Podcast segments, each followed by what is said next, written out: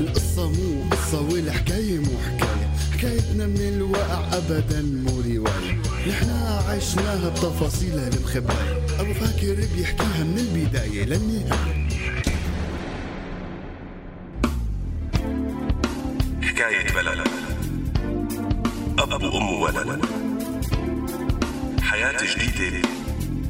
بدها تنولد حكاية سوريا الروح قبل الجسد. الروح قبل الجسد. هلا مع حكواتي السورياني عاها وراديو السورياني خليكم معنا. يسعد لي أوقاتكم إخواتي السورياليين الغوالي وكل عام وأنتم بألف خير. مكملين معكم بحكاية اياد الشاب يلي عم يخدم احتياط ويلي كان عم يحاول يتجنب كل أنواع الاشتباكات بسلاح لأنه ما بده يكون مشارك بقتل أو إصابة أي سوري تاني.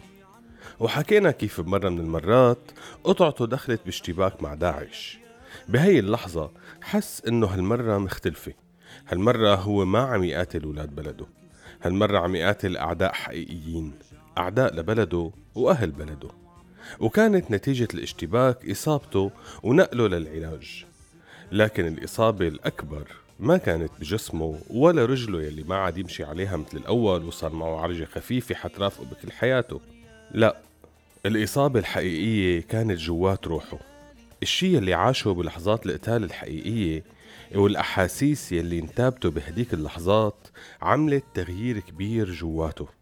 بالأحرى عملت كسر وشرخ كتير كبير غيرته عن جد غيرته لدرجة إنه حتى آمال حبيبته وخطيبته ما عادت فهمت عليه بشو عم يفكر أو عشو ناوي. آمال يلي اضطرت إنها تسافر مع أهلها ويتركوا البلد وتترك حبيبها وخطيبها يلي ما حاول يتمسك فيها أبدا. بالعكس كان عم يشجعها على السفر.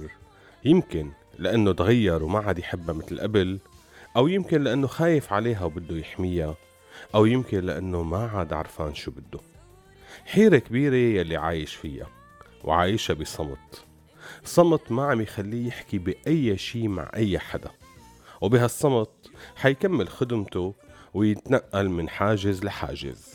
ونحن حنكمل الحكاية معه فرستقولنا قعدتكم حتى نكملها. بدنا نخبرك يا بلدي. عن حضن ام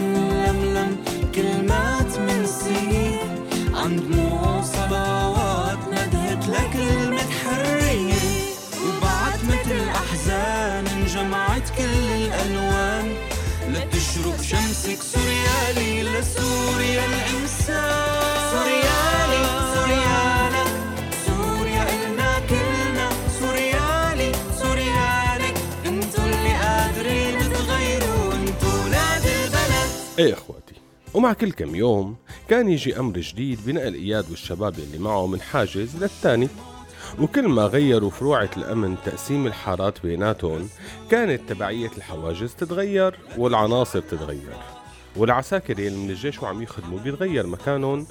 وببعده لا يفسحوا المجال لعناصر الأمن هن يستلموا السيطرة والقيادة طبعا للحاجز. وهيك تقريبا ما بقي حاجز بحمص إلا وقف عليه إياد.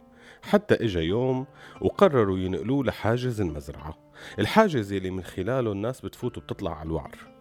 وقت بقرر النظام يسمح بهالشي طبعا لأنه الوعر كانت وما زالت لحد هاللحظة منطقة محاصرة ممنوع دخول أو خروج أي شيء إلى أو منها لكن وبعد كتير من المفاوضات تم السماح لموظفين الدولة وطلاب الجامعة إنهم يطلعوا على دوامهم بالنهار ويرجعوا على بيوتهم. بس ممنوع يفوتوا معهم أي شيء. كانوا يتعرضوا لتفتيش كتير دقيق خوفا من إنه يكون حدا مخبي شي رغيف خبز لقمة أكل أو حبة دواء. يا لطيف كتير خطير هذا الشي لأنه كان حصار تجويع حقيقي مفروض على المنطقة كلها. مثل كتير من المناطق السورية الثانية اللي قرر النظام يحارب أهلها بلقمتهم ويمارس سياسة التجويع لحتى يستسلموا أو مثل ما كانوا يكتبوا على الحواجز عبارة جوع حتى الركوع. وبالمقابل أهالي هي المناطق كانوا عم يبذلوا كل جهدهم حتى يستمروا ويتعاونوا مع بعض لحتى ما يركعوا ولا يستسلموا. وما تصير اتفاقية إلا بتأمن حماية للناس وخروجهم بدون أي اعتقال أو أي إذى صحيح خروجهم كان محزن إلهم لأنه حينحرموا من بيوتهم وحياتهم لكن بالنهاية حياة الناس اللي بقيت أهم من البيوت. لازم يوقعوا اتفاقيات حتى يحموا حياتهم. بظل كل هالصمت الدولي والعالم يلي رضيان وقبلان بهالتصرفات ويلي عم يسمح للنظام يقتل الناس من الجوع.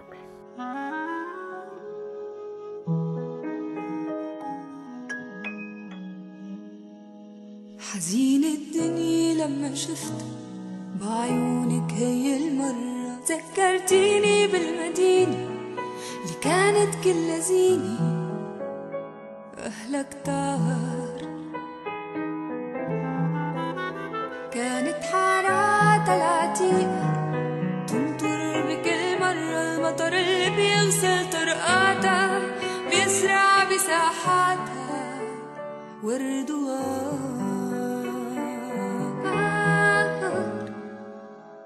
بس هي السنة مو متل كل سنة ضلت تنطر وما في حيلة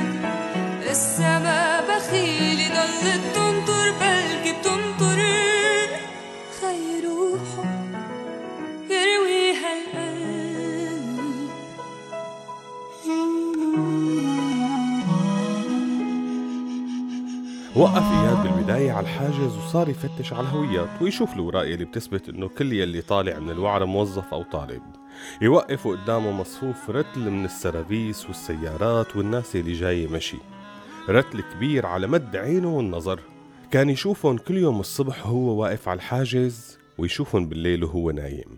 أحيانا كانت تجي الأوامر إنه ما في حدا يطلع فكان يسكروا الطريق ويأشروا للكل إنه يرجعوا. ويومها يقدر ينام بدون ما يشوفهم بالمنام.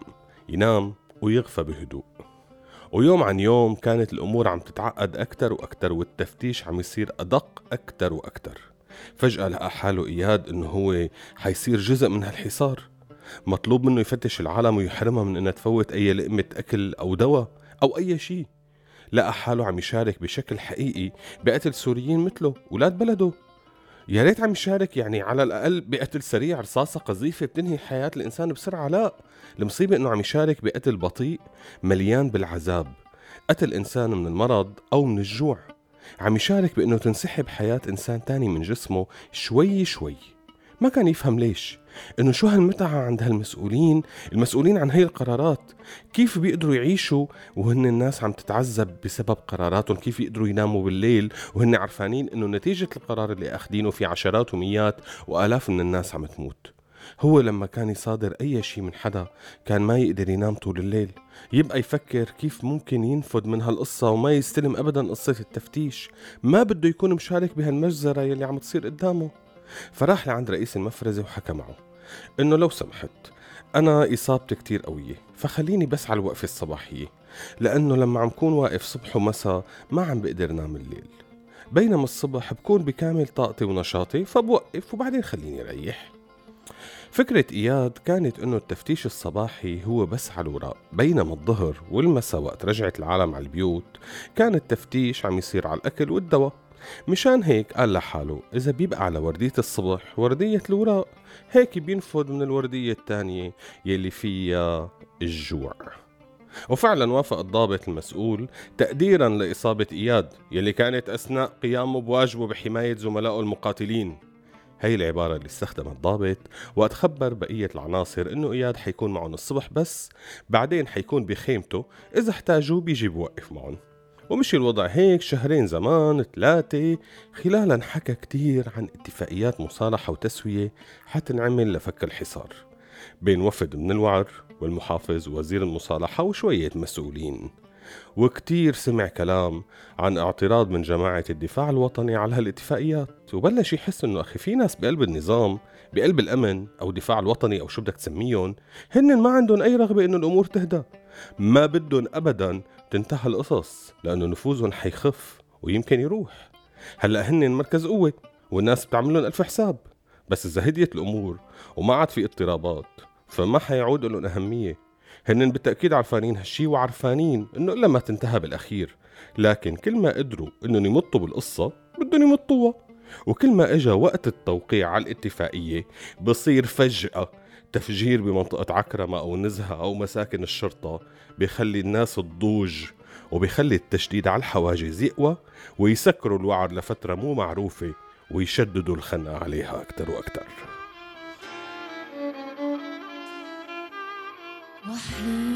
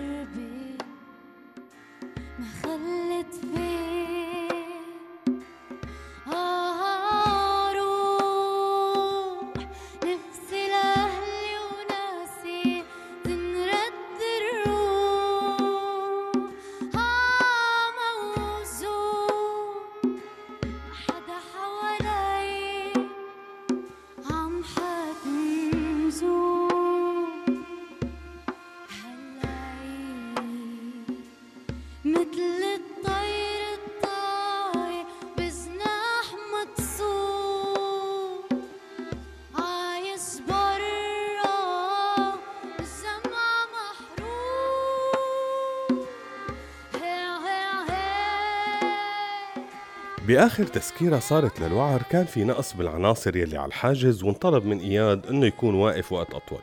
ولما إجت الأوامر إنه خلوا بس الموظفين يطلعوا كان لسه النقص موجود ولسه إياد مطلوب منه يوقف ويفتش الناس برجعتهم على البيوت. إجت مرة ما معها أي شي فتحت شنطايتها الكيس اللي حاملته ما كان فيهم شي فقال لإياد امرئي. بس فجأة في عنصر تاني واقف معه على الحاجز نده وصرخ وقفي! جمدت بأرضها. قرب منها وقال لها شو مخبي بظهرك؟ تناوقوا على ظهرها لقوا شغلة صغيرة مكبتلة طلع العنصر بإياد وقال له كيف هيك تمرق وما بتفتشها؟ فقال له إياد أنا فتشت أغراضها بس هي نفسها ما بفتشها مرة كبيرة بعمر أمي مستحيل فتشها وضايقها قام مد العنصر إيده على المرة وكشف لها قميصها بسرعة وطالع خيانة مخبيتها بحزام تنورتها وقت مد إيده كانت الحركة سريعة كتير وما لحق اياد يوقفه بس الدم صار يغلي بعروقه. والمرة صارت تصرخ وتبكي وتقول له للعنصر الله يخليك. والله ابني صار له سنتين ما داق لقمة خضرة. جبت له هالخيارة لأنه مشتهيها لك هو مرضان كتير ويمكن يموت مصبح ممسي ما بعرف إذا حيعيش ولا لا. كنت بدي خليه بس يدوقها يبل فيها بس العنصر ما رد عليها ولا عناله كل هالحكي.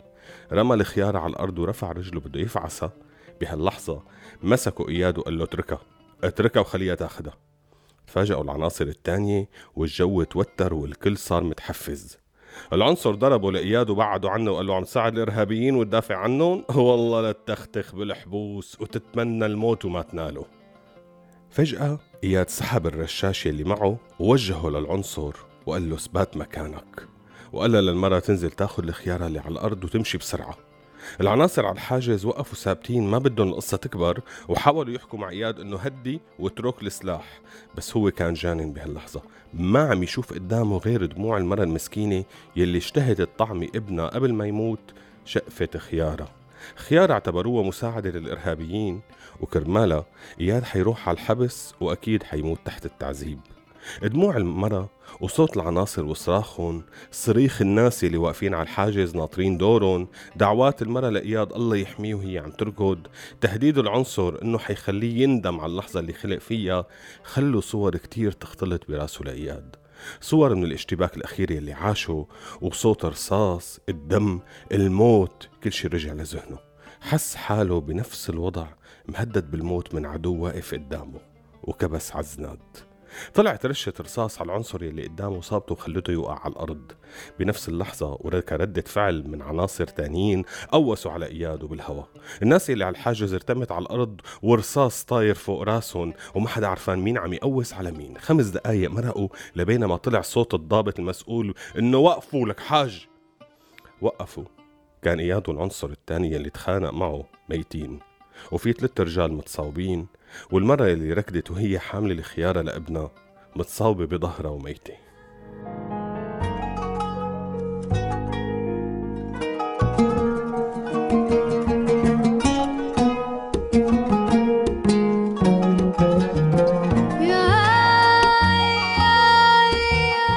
وهيك أخواتي انتهت حياة إياد يلي ما قدر يكون شريك بالقتل ما قدر يكون قاتل لأولاد بلده. استودعناكم.